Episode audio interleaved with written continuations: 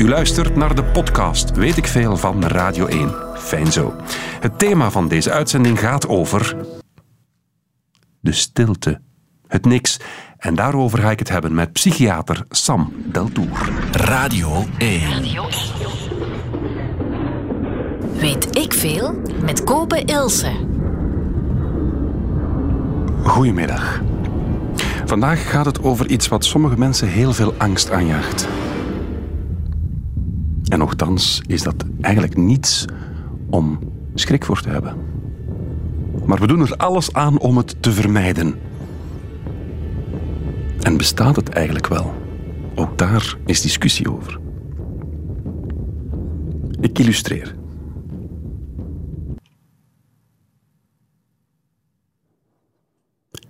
Hier gaat het om vandaag.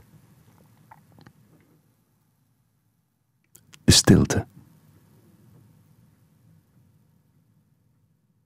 Het niks. Bij mij is Sam Deltour. Sam, goedemiddag. Goedemiddag, Kove.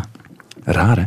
Ja, ja het doet direct iets, hè? Het doet heel, heel raar aan. We hebben zelfs een aanpassing moeten doen hier op de VRT. Want als je normaal gezien 15 seconden zwijgt, als het 15 seconden stil is op de radio, dan begint er een plaat. Ja. Want dan neemt de computer over en zegt de computer, ho, ho, ho, er is iets mis. Jij hebt er al heel dikwijls in stille situaties gezeten. Je hebt op Antarctica gezeten. Ja, ja. Jij bent psychiater in opleiding. Mhm. Is er veel te zeggen over de stilte eigenlijk? Goh, ik vind van wel. Ja, ja, de stilte zit vol geheimen, ze zit vol avontuur. Vanuit de stilte toont zich altijd iets. En, en dat is wonderlijk. En, eh, maar tegelijkertijd ook beangstigend. Want Ja. wat toont zich dan? En hoe ga je daarmee om? Super interessant. Ik zoek het zelf ook heel graag op, de stilte. Dus ik kijk heel erg uit naar dit uur. En we beginnen. We moeten normaal gezien nu een plaat draaien, een opgewekt nummer, zo hoort dat bij de radio. Maar we hebben iets klaarstaan van John Cage. Ken je het, Sam? Ja, ja, ik heb er al over gehoord. Van, Het nummer heet 4 minuten en 33 seconden. En eigenlijk is het gewoon 4 minuten 33 seconden stilte. Er staan geen noten op de partituur. Maar je gaat merken dat ook dat niet bestaat.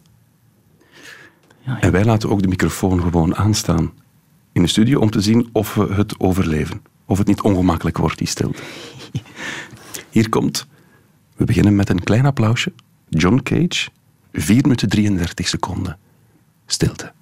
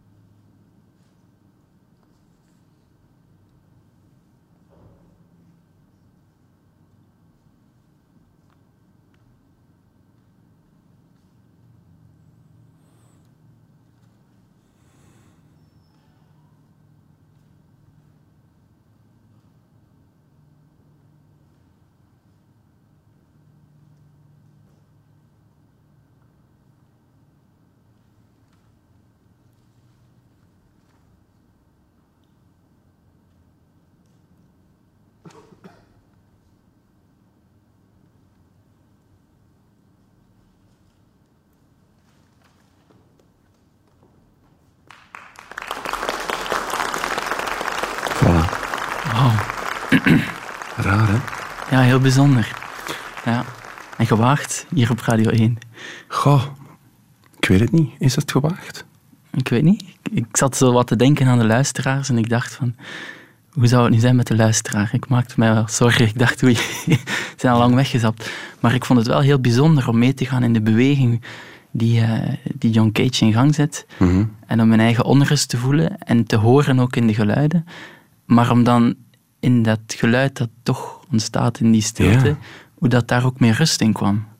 Buiten die één opvallende kuch op een bepaald moment. Ja. Maar ehm, Het storend element in de zaal.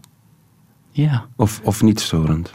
of diegene die de spanning kanaliseert op dat moment, die toch nog aanwezig is. En ik was aan het denken dat eigenlijk het effect wat we beogen, de luisteraar van Radio 1, een moment van stilte aanbieden, dat gaat niet gelukt zijn, want mensen zitten in de wagen Mhm. En krijgen vandaar dan weer die prikkels. Ja, Dus dat is ook het briljante aan het nummer van John Cage. Het bestaat niet. juist. Ja, Je ja. kan niet stilte schrijven. Je kan het niet overbrengen, want het bestaat gewoon niet. En dat is zo bijzonder, toch? Ja. ja, dat is zo. De echte stilte. Nu, er wordt wel over geschreven. Als, als je, er zijn mensen die zich terugtrekken in de stilte en die zich overgeven aan die stilte. Ik denk aan boeddhistische monniken die zich ja, in, een, in een stille ruimte afsluiten, zich overgeven aan de meditatie, diep in de bergen.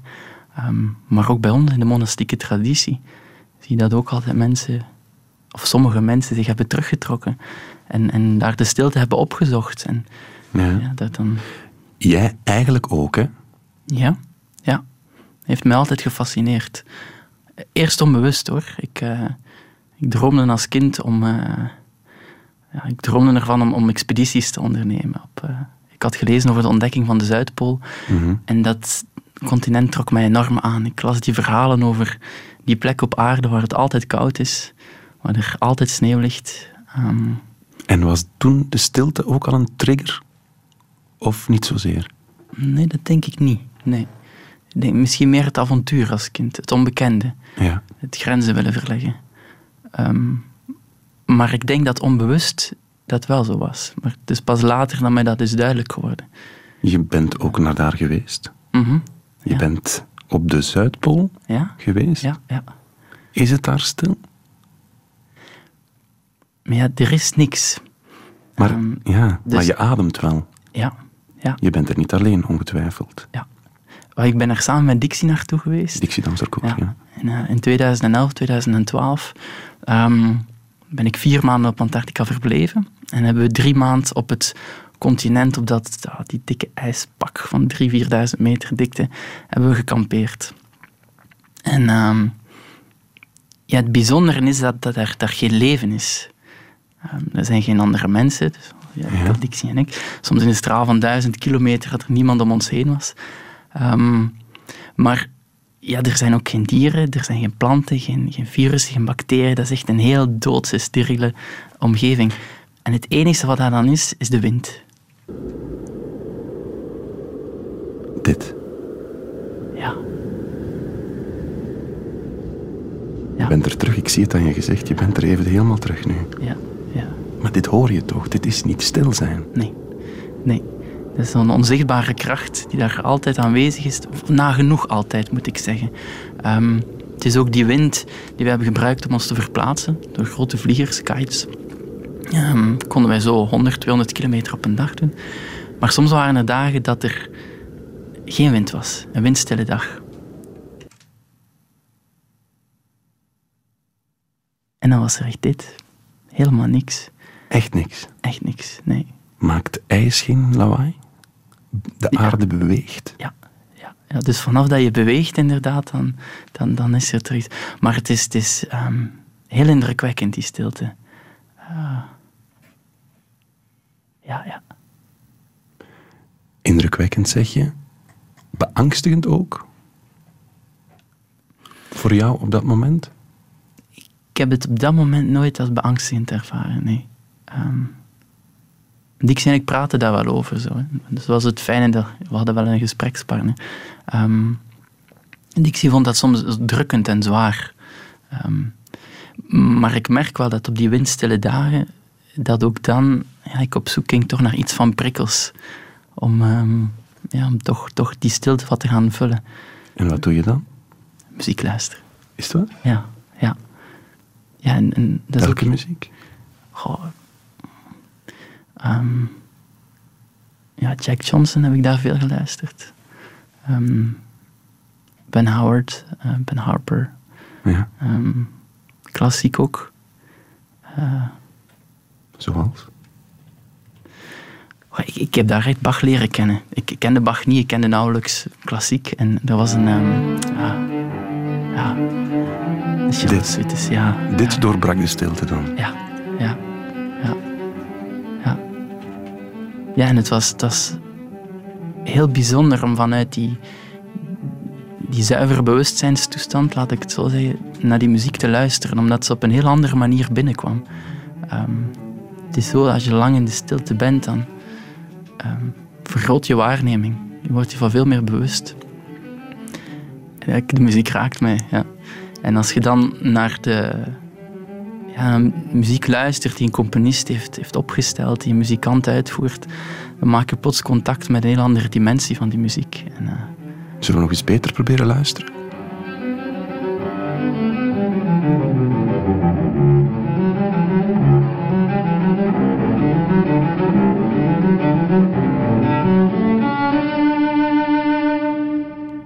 Ik kan me inderdaad wel voorstellen als je dan helemaal alleen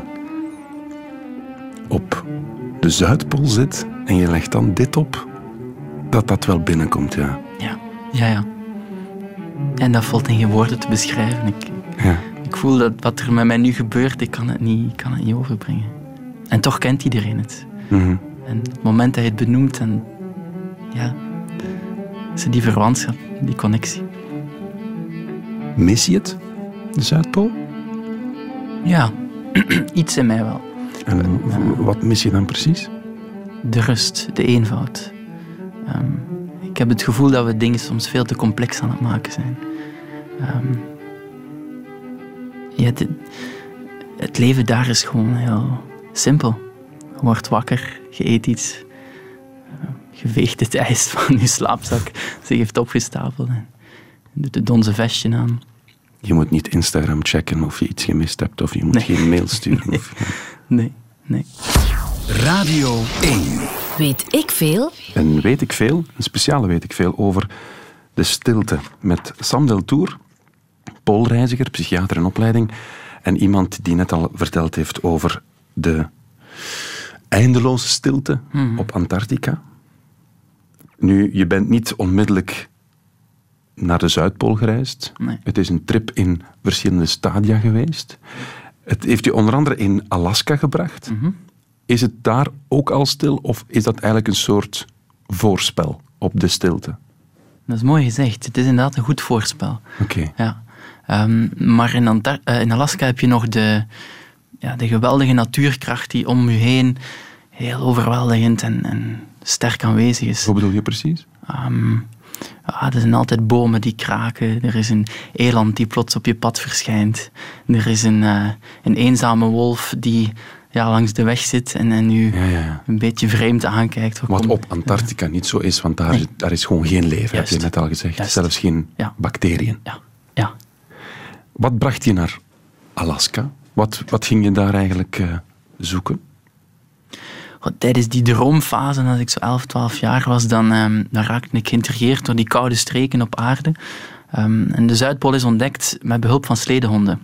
Mhm. Ik ben zelf ook een enorme dierliefhebber, een enorme hondenliefhebber. En eh, ja, het, het sledehondenmennen combineerde die twee passies. Ja, Ah, ja. Aan de ene kant de natuur, aan de andere kant de honden, de koude. Ehm, en goh, ik, ik heb dat willen doen. We hebben dan samen met een, eh, een vriend van mij allerlei hondenmenners van over heel de wereld beginnen aanschrijven om, om te vragen of we mochten destilleren van hen. Dat is echt zo op een slee gaan staan Mhm. en dan zes of negen, acht? We Hoeveel? hadden er 16. Zestien. Ja, ja. En tijdens de treinen 20. Dan, eh, Wauw. Ja. Is dat fysiek niet geweldig zwaar?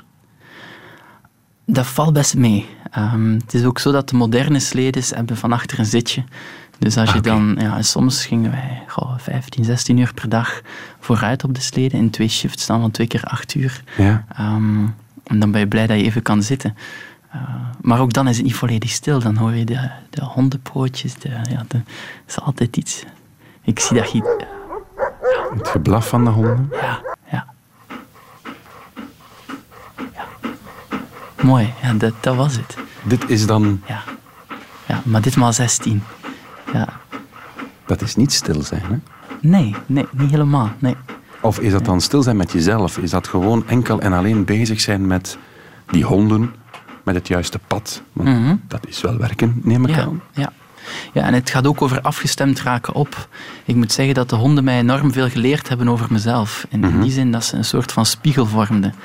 Ehm, het is heel moeilijk om dat uit te leggen, maar ehm, als je op de slede staat, dan lijkt het alsof de honden je gemoedstemming oppikken.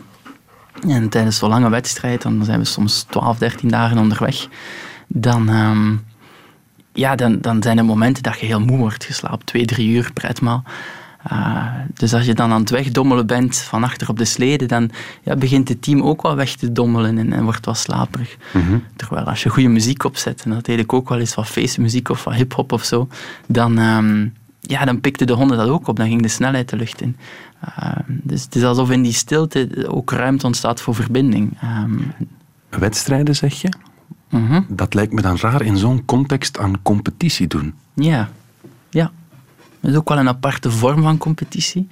Um, met heel veel vriendschap onderling. Mhm. Uh, het, de Iditarod, waar ik twee keer aan heb deelgenomen, die, die begint... Iditarod, dat is een, de naam van de wedstrijd? Ja. Okay. ja. Dat is zo'n beetje de Tour de France van, van Alaska. De pers gaat er, dat is zo. Ja. Ja, het grote sportevenement. Um, jaarlijks nemen daar 80 teams deel van over heel de wereld. Um, en die leggen dan 1600 kilometer af. Van Anchorage, de grootste stad, ja, dwars door dat binnenland, over een bergketen, door een soort moerasland, langs de Yukon, over de duin, langs de Noor ja, Beringzeekust tot in, tot in Nome. Um, maar er is, er is heel veel vriendschap en de manier waarop wij deelnamen was niet competitief. Uh, wij namen deel met een team van jonge honden om die honden de ervaring te geven van zo'n, van zo'n wedstrijd. Mm -hmm. um, en tegelijkertijd ons ook. Ja. Uh, en de team dat ik dan op die manier heb meegenomen, is dan later gepromoveerd naar het A-team. En die, die zijn dan competitiever geweest. Um, maar ik heb de luxe gehad van die, om die weg te kunnen afleggen in, in alle rust, met heel weinig drukte. Of heel weinig druk ook, of naar prestatie toe. Um, en echt uh, ja, de dialoog met de honden te kunnen verzorgen en met de omgeving. En, en dat was heel bijzonder. Ja. Ik, ja. Ben je daar nu nog iets mee? Hier in België? Nee, toch? Hè? Dat is een, een, een, Mhm. uh -huh. een vak dat je nu kan. Maar wat ben je daar eigenlijk mee met, met die skills van ja. de hondenslee? Met, met, de letterlijke skills heel weinig, hè? maar um, de honden hebben mij veel over mezelf geleerd. In die zin, een van die prachtige lessen die zo'n team mij geleerd heeft, is te leren loslaten. Uh, het is zo dat in de kwalificatiewedstrijden, dat ik wel heb geprobeerd om competitief te zijn. Ik ben wel competitief van aard. Um, maar dat de honden mij onmiddellijk teruggaven van als je druk zet op ons, dan gaat het eigenlijk minder goed. Um, dus wat de honden tonen, was op het moment dat je achterover leunt, dat het dan beter gaat. Um, en, en dus, allee, later heb ik dat ontdekt, dat is eigenlijk wetmatigheid. Um, op het moment dat de honden lopen, zijn ze actief. Mm -hmm. En dan is het aan mij om passief te zijn. En dan kan die verbindende kracht tussen ons werken. Je moet je laten leiden. Juist. En dan op het moment dat we in een checkpoint komen, dan draai je de rollen om. Dan hebben zij alles gegeven wat ze kunnen. En dan is het aan mij om goed voor hen te zorgen. Een mooi strobedje verzorgen, een, een slaapzakje om aan te doen, wat zalf tussen de pootjes om die te ontsmetten. Een warme soep maken met vitamintjes en vis en vlees en mm -hmm. alles wat ze nodig hebben. Um, en dan draai je de rollen dus om. Dan zijn zij passief en ik actief. En kan opnieuw verbindende kracht werken tussen ons. En is het een stille samenwerking? Of is dat met veel geroep en getier? Nee, heel stil. Ja. De honden weten wat ze moeten doen. Ja, ja. ja wij zijn op zo'n moment dag en nacht met de honden bezig. Dus tijdens de training ook sta je om acht uur op en je bent met hen bezig tot twaalf, één uur s'nachts. Dikwijls ga je samen met hen kamperen. Dus je raakt heel sterk op elkaar afgestemd. En, en uh, meer en meer één eenheid. En, en dat ervaren is, is heel, heel tof. Radio 1. Weet ik veel? Weet ik veel over stilte vandaag met uh, Sam Deltour, poolreiziger en uh, psychiater, bijna psychiater. Um, Hij heeft al verteld dat hij op de Zuidpool was en dat hij daar geconfronteerd werd met de oorverdovende stilte. Want zo kan je het wel noemen. Het is een beetje een flauwe contradictie, maar het, het, klopt wel. Hè, dat geluid of stilte kan onoorverdovend zijn. Ja, ja, ja zeker. Ja. ja, ik ervaar dat als ik na een drukke werkdag thuis kom en uh, ik zit soms aan een landschapsbureau en dan is er altijd wel iemand die belt of aan het typen is voor een, een eerder introvert persoon als ik, niet, niet hmm. evident. Maar als je dan thuis komt en, en je neemt de tijd om een glas water te drinken of zo en, en je zit even stil. Ben je ook het type dat niet onmiddellijk muziek aan opzet? Ah. Bij mij thuis staat er nooit muziek op, als ik thuis ben. Nee, het hangt ervan af. Ik kan ook wel genieten van mij in de beanbag te zetten en ah, zo wat muziek opzetten. Ja. ja. Hangt. Hoeveel van de Zuidpool zit nog in jou op dit moment? Uh, veel, maar ik, ik, ben, ik probeer me daar ook wel ik probeer een bewuste relatie te onderhouden met de ervaring die ik daar heb opgedaan en hier. Want die brug maken is, is niet evident. Hoezo? Um, ja, we zijn dan vier maanden op Antarctica geweest. En dan kwam ik terug. Ik zat midden in mijn stagejaar van mijn opleiding tot arts. Uh, en, uh, ja, van de ene dienst naar de andere in een hectisch ziekenhuis. Ik, twee weken later was ik opnieuw aan het meedraaien in die dolle malle molen die het, die het leven soms is en, en mhm. het ziekenhuis kan zijn. En uh, op het moment dat ik dan afstudeerde, dat ik mijn diploma van arts had, dan heb ik besloten om even te stoppen. Um, ik voelde dat ik gedurende vele jaren heel veel dingen gecombineerd had en, en dat dat wat te veel werd. Dat ik nood had om een, om een stap terug te zetten. Om even stil te staan? Ja, ja.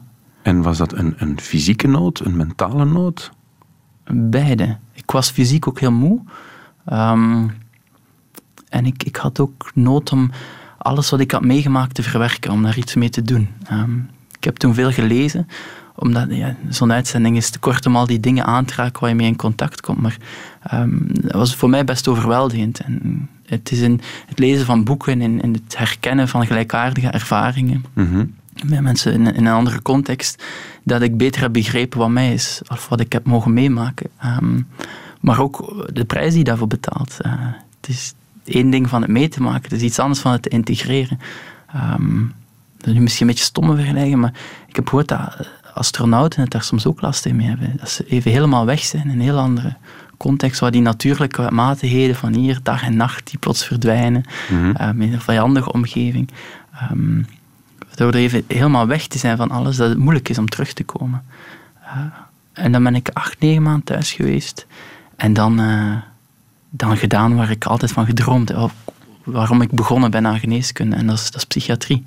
Ja. Vanuit een diep verlangen om um, ja, die, die kracht van de menselijke geest die ik heb mogen ervaren tijdens de tocht, om die te delen met mensen die um, gedwongen worden een, een, eigen innerlijk avontuur te gaan. Die tegen wil en dank um, met een aantal uitdagingen worden geconfronteerd waar niemand voor is opgeleid, die plots in een heel onzekere context terechtkomen. Um, ja, er zijn wel wat mensen die het niet meer stil krijgen in hun hoofd. Hè? Mhm. Dat was dus voor jou een, een motivatie om psychiatrie te gaan studeren, mm. om dat misschien bij die mensen toch wel eens stil te krijgen? Ja, ja. Dat is iets wat veel mensen zeggen inderdaad, dat het heel druk is in hun hoofd. En, ehm, en soms, en, ja, dat zit niet, niet in het verbale, maar soms probeer ik dat wel te spiegelen aan mensen. Een soort van rust. Uh. Maar je straalt een ongelooflijke rust uit. Dank je. Ja. Ik voel, ik voel aan mezelf dat ik rustig word van jou. Mijn mhm. stem is ook lager ja. dan wanneer ik normaal weet ik veel presenteren. Dan, mhm. dan praat ik zo. Ja. En ik merk, door jou te interviewen, hoor je het, dat mijn stem... dat het zakt. Dat het zakt. En dat is, dat is een, een goed gevoel. Ja.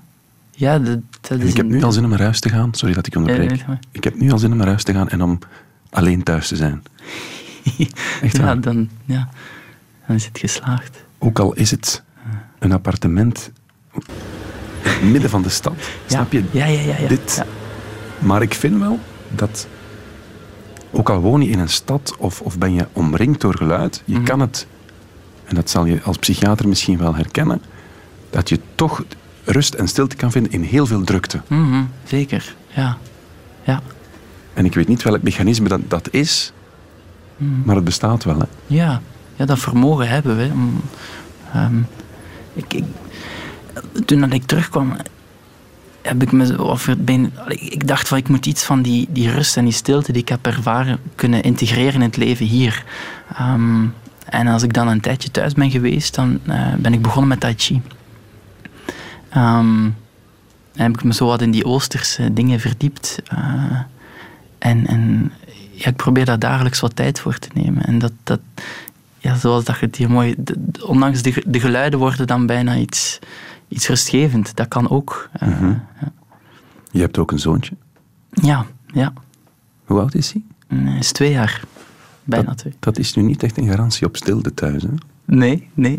nee het is een echte stuiterbal. Hij zit vol energie en... Uh, ja, de, een echte deugniet ook. Um, ja, maar wat ik vaak deed als ik thuis kwam van, uh, van mijn werk, was samen met hem gaan lopen. Dan zat hij vol van zijn dag op de crash en ik vol van de acht tot tien gesprekken die ik had gehad overdag. En dan, ja, dan gingen we samen even lopen, de velden in. Um, zetten ons aan de kant en keken naar de zon die onderging. En ja, het zijn die kleine momenten die, die veel betekenen. En, en hij helpt mij ook, want hij is een soort van spiegel. Ik merk als ik zelf heel druk ben, of als ik, als ik wat zenuwachtig ben, bijvoorbeeld vanmorgen om naar hier te komen, dan, ja, dan is onze zoon ook uh, ja, wat, wat zenuwachtiger, wat, wat, wat drukker, wat, wat moeilijker. Die voelt jouw spanning dan? Ja, ja echt een, precies een barometer zo voor hoe het gaat in ons gezin. Um, um, je zit in de, in de vrijdaggroep. Mm -hmm. Leg eens uit wat dat precies is. Oh, we zijn een 20, 25 tal jonge mensen, dus ongeveer 25, 35, die op regelmatige basis samenkomen om na te denken over uitdagingen in, uh, in de samenleving. Um, we worden een soort van platform genoemd, een beleidsplatform voor jonge mensen om die een stem te geven. Uh, soms wordt ook het woord denktank wel eens gebruikt. Mm -hmm. um, het is een, een, hele mooie groep van, van mensen die vanuit heel verschillende achtergronden samenkomen. En dat is ook het idee um, om ja, tot een zinvolle uitwisseling te komen over uh, oplossingen. Een van de thema's waar jullie mee bezig geweest zijn, is die mentale gezondheid van mm -hmm. kinderen, van Mhm. jeugd. We hebben het net over je zoontje gehad. Ja. Hoe gaat het met die jeugd? Maar niet zo goed. Ik, ik ben geschrokken van die cijfers. Ehm, ik heb eh, gelezen dat ehm 18% van de kinderen mentale gezondheidsproblemen heeft, waarvan 7% nood heeft aan psychiatrische hulp. Ehm, ik vind dat wel zorgwekkend. Ik, ik stel me ook de vraag van wat spiegelen de kinderen dan aan de samenleving? Mhm. Of spiegelt de samenleving aan de kinderen? Want Ja, misschien komt de druk wel vandaar. ja, En is er te weinig stilte voor die kinderen ook? dat denk ik wel. Ja. ja. Hoe kunnen we dat oplossen? Er zijn veel mensen die daarover nadenken. Um, een van de dingen die momenteel veel opgang maakt, is mindfulness in scholen. Um, Ook al bij, bij jongeren. Ja, ja. En uh, zeker als je naar de individuele verhalen luistert, dan, dan zijn veel kinderen en leerkrachten heel enthousiast over. Zeggen dat er meer wordt samengewerkt in de klas, dat er meer empathie is voor elkaar, minder ruzies, dat de tijd om dingen aan te leren korter wordt, um, minder agressieincidenten. Uh, Staan kinderen open tot meditatie? Want dat is het toch Mhm. eigenlijk een beetje? Uh, Blijkbaar wel. Je moet het een beetje aanpassen. Niet dat je tegen een kind van zes jaar kunt zeggen dat je op een kussen en, en zit een half uur stil. Um, maar er zijn heel wat programma's die, um, die dat ja, Oosterse gedachtegoed toegankelijk hebben gemaakt voor, voor jonge kinderen. Um, ja, en dan zie je heel leuke dingen gebeuren. Zoals? Ja, zoals ik zei, die, die, die verbondenheid die meer ervaren wordt in de klas. Um, het is zo dat uh, ja, veel vergaderingen worden ook nu gestart met een kort momentje van mindfulness. Um, ik heb dat zelf ook mogen ervaren en, en dat werkt. En dan vraag ik mij af, wat werkt dan? En, en volgens mij is dat een stuk die stilte even kunnen toelaten. Um, stilvallen, rustig worden. Dus eigenlijk zeg je, als je gaat vergaderen, wij gaan dat straks ook weer doen Mhm. voor de uitzending van morgen, maak het eerst even in die beperkte groep van mensen waar je dan op dat moment in zit, Ja, maak het even stil. ja, ja. Lijkt me ongemakkelijk met de baas erbij. Ja, maar daarom integreer je het in een soort van oefening. Ik denk ook dat dat de bedoeling is van het stuk van John Cage. Is van de, de stilte toch een soort van kader te geven. Uh, En, en het effect hier in de studio vond ik voor mij wel indrukwekkend. Uh, nu heb je het over het stuk waarmee we de uitzending begonnen Juist. zijn. Het klassieke stuk 4 minuten 33 seconden stilte. ja. Maar dit bestaat niet, want mensen kuchen en Mhm. de man met de contrabas laat eens iets vallen van die Mhm. dingen. Hè. ja, Maar toch, Maar toch is het een, een ruimte creëren van stilte, waarin even niets hoeft, waar niks moet, waarin dingen kunnen gebeuren, mogen gebeuren.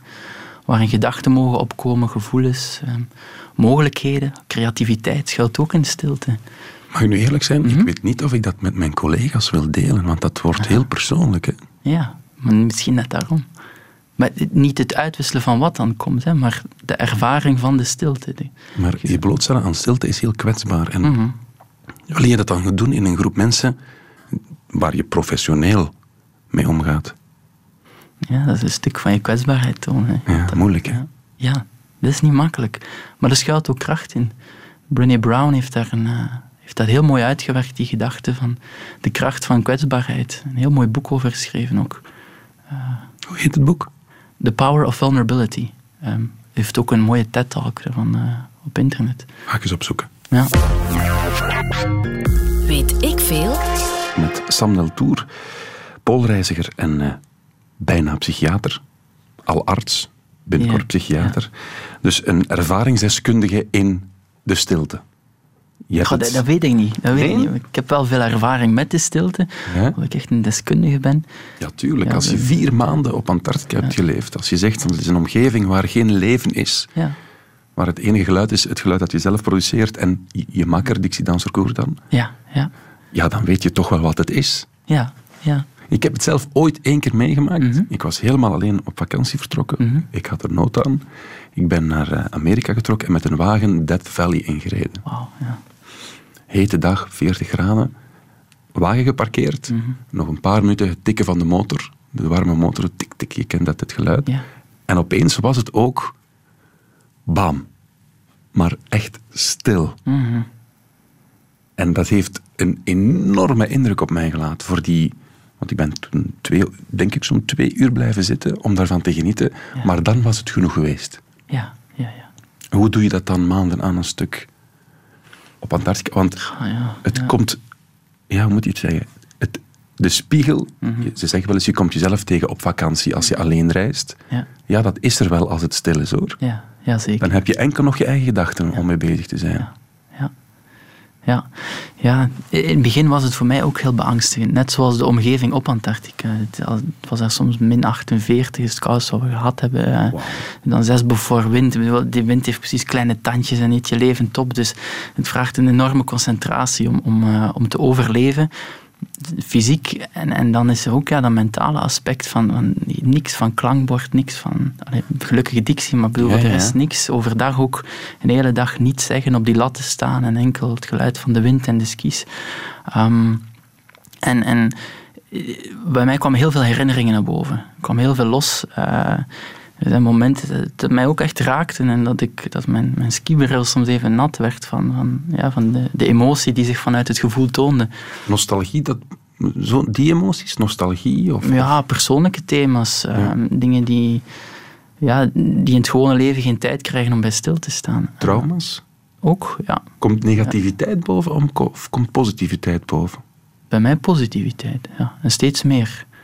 Ehm, Want ik kan me voorstellen voor heel wat mensen die nu aan het luisteren zijn, die zich inbeelden een stilde omgeving, Mhm. dat dat een angstbeeld is, omdat ze schrik hebben van wat er aan boven komt. Mezelf Ja. in kluis. Ja, ja dat is ook zo. En, en ehm, een van de dingen die, die de stilte doet, is het, het herstelt het, de verbinding met het gevoel. De gevoelsfunctie ook die we hebben. Ehm, gedachten verdrijven vaak gevoelens. En als de gedachten niks meer hebben, ja, dan kan het gevoel zich tonen. Maar vaak gaan we met gedachten proberen gevoelens te onderdrukken, weg te duwen. Mhm. Ehm, en dat is een van de taken die, die wij ook hebben. Als psychiater worden wij op, ook opgeleid tot therapeut. En een van de taken als therapeut is om mensen terug contact te laten krijgen met dat gevoel. Ehm, want het is het gevoel dat dingen kleur geeft, dat dingen betekenis geeft, dat perspectief geeft aan het leven en, en zin ook. Ehm, het gevoel is ook een soort van kompas om te navigeren doorheen het leven. Maar ik zeg, als je te veel in die drukte zit en die gedachten dat, dat helemaal gaan overschaduwen, dan, dan wordt het moeilijk. Ja. Dan is het wel heel erg om te weten dat er in België eigenlijk geen enkele plek is Mhm. waar het nog stil is. Ja, ja, Laat staan zoals op de Zuidpool. ja. Ja, dat is zo. Dat is zo. Dus dan begrijp je al waarom er zoveel mensen misschien wat rare gedachten krijgen. Hè? Ja. ja, en dat zie je ook, hè, dat bijvoorbeeld eh, de incidentie van, van psychose veel hoger ligt in verstedelijkt gebied. Dus dat, eh, Door de prikkels. ja, dat is een van de, van de ideeën, ja. Mhm. Het is moeilijk om dat dan statistisch te gaan aantonen, maar, maar wat je wel ziet is dat in verstedelijkt gebied dat mensen sneller psychotisch worden. Dat lijkt me net iets om op Antarctica te beleven. Ja, Psychotisch worden. hebben mensen mij nog gezegd. Ja, Ja, bij het gebrek aan prikkels. Ja. Dat, het, dat het te veel wordt, dat je Mhm. nood hebt aan lawaai. Ja, Heb je dat ooit gehad? nee. Nee, eigenlijk niet. Nee. Ehm, nee. In- in- de stilte hielp mij om, om heel veel dingen te ordenen en, en op, op een rijtje te krijgen. Ehm, ik merk dat nu ook na een drukke dag, dan probeer ik ook zo'n moment van stilte te krijgen tijdens het afwassen of zo. Ehm, en dat in die stilte, dan, dan tonen zich verbanden. Dan, dan worden dingen duidelijk. Dan begrijp ik plots waarom een patiënt dit of dat zei, of waarom die herinnering naar boven kwam, of waarom dat gebeurde met mij. Ehm, dus die stilte helpt mij echt dingen, dingen ordenen en, en de samenhang zien tussen alles. Want ik ken iemand die ooit in de isolatiecel gezeten heeft, Mhm. in een gevangenis. Niet dat het daar perfect stil is, integendeel, maar dan is het wel me, myself en I. Ja, En ja. die werd daar knettergek, hè? Ja, ja, ja. Ja, ja kan ik mij ook wel voorstellen. Dat, eh, maar dan heb je ook niets van controle meer nu. Ja, in Antarctica ook niet, maar het is een Je vrije bent ook keuze. afhankelijk van de natuur. Mhm. Als Ja. de natuur op dat moment zegt, ik beslis hier de, de, de, de moeder van alle eh, sneeuwstormen te hebben, Ja. dan ben je er ook aan. Hè? Dus je bent heel afhankelijk ook van die natuur op dat moment. Ja, maar, en dat is het, denk ik, wat ik meegenomen heb, onder andere uit, uit die ervaring in de natuur, is van te leren vertrouwen op de natuur. Ik denk dat heel veel nu veroorzaakt wordt, dus de breuk die is ontstaan tussen de natuur en de cultuur. Hoezo? Ehm, in die zin dat de, de natuur toont ons bepaalde wetmatigheden van het leven. Ehm, dat dingen cyclisch zijn, dingen dynamisch zijn, ehm, dingen voortdurend veranderen. Ehm, dat uit de dood ding- dingen opnieuw ontstaan. Terwijl in cultuur is het, is het lineairder. eh, dan lijken processen ehm, ja, altijd vooruit te moeten gaan. Het moet steeds beter, het moet steeds sneller, het moet steeds rapper, efficiënter. Ehm, en dat model, dat, dat is niet zo natuurlijk voor een mens. Wij lopen 200.000 jaar op deze wereld rond ongeveer. En hebben altijd een heel nauwe relatie geleefd met de natuur. Momenteel is dat veel minder. Ehm, en dat geeft ons weinig houvast. Het is een soort nieuw model dat we voor onszelf zijn aan het creëren. Ehm, maar waarbij we wel een, ja, dat vertrouwen missen, denk ik, dat de natuur toont. Ehm, en het ligt voorbij de angst. Want ja, en dat is ook een feit, ja, de natuur geeft en neemt. Zo. Als, het, als de natuur beslist, we gaan 14 dagen 35 graden per dag eh, ja, opleggen, ja, dan moeten we mee. Hè? juist, juist. En dan moet Krokkie zijn chipsproductie Mhm. stopzetten, want er zijn geen patatten meer. dat is zo, hè? Ja, ja, ja. Voor veel mensen, want we naderen het einde jammer genoeg, Sam, is de ultieme stilte ook de dood. Mhm. Als psychiater kom je ongetwijfeld in contact met mensen die de dood als de ultieme stilte zien. ja. En daarin ook hopende rust te vinden. Ja, ja dat raakt mij altijd. Ik, ik, ik heb het afgelopen jaar ongeveer acht tot tien mensen per dag gezien. En er waren er altijd wel twee tot drie die tegen mij zeiden van...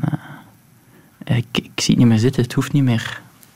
En dan, dan dacht ik altijd dat ik zeg, waarom? Hoe, hoe kan dat nu? Ehm, en dan zeiden ze mij, ja, het, eh, ik, ik beteken niks, ik, ik doe er toch niet toe. Ehm, of ik er nu ben of niet, maakt, maakt allemaal niet uit. Eén. En twee, iets wat ze mij vaak zeiden was, eh, het is zo druk, ik, ik, eh, ik verlang naar stilte. Ehm, en, en ja, het is zo dat in België er drie geslaagde suïcides zijn per dag. Ik vind dat hallucinant, meer dan duizend mensen. En elke dag meer dan dertig pogingen om uit het leven te stappen. Ehm, ik denk dat dat ons ook iets wil zeggen, zonder dat ik dat wil invullen of zo. Maar ik, ik denk dat dat ons dwingt tot nadenken. We zijn heel sterk bezig met preventie daarvan. Ehm, en, en een man die daar ook heel veel rond gewerkt heeft, is eh, Viktor Frankl. Dat was een, eh, een Joodse neuroloog en, en psychiater die eh, ongeveer de 20e eeuw geleefd heeft. Ehm, en die, die was al bezig met suicidaliteit. En, en zijn oplossing was zoeken naar een antwoord. eh, Van, ehm, wat geeft zin, wat geeft betekenis? Ik vind het vreselijk om te zeggen, maar we hebben nog 40 seconden voor de Ah. stilte doorbroken wordt. Dus Ja. ik ben benieuwd naar het verhaal. Wel, hij kwam de... Hij werd opgesloten in een concentratiekamp en ook daar paste hij dat voor zichzelf toe. Hij ging mensen helpen die het niet zagen zitten. Hij gaf dat ook zin en betekenis. En nadien ehm, heeft hij heel veel met mensen gewerkt en, en altijd is hij op zoek gegaan naar wat geeft jouw zin, wat geeft jouw betekenis, Waar, Mhm. waarvoor wil jij leven, wat wil je doen. Ehm, en dat is denk ik het beste medicijn tegen suicidaliteit. Ehm, dat Sam. doen vanuit de verbinding met de ander. Sam, dankjewel. Graag Voor het bijzonder uurtje radio. Ja. We gaan eindigen in stilte. Vijf seconden, jammer genoeg maar.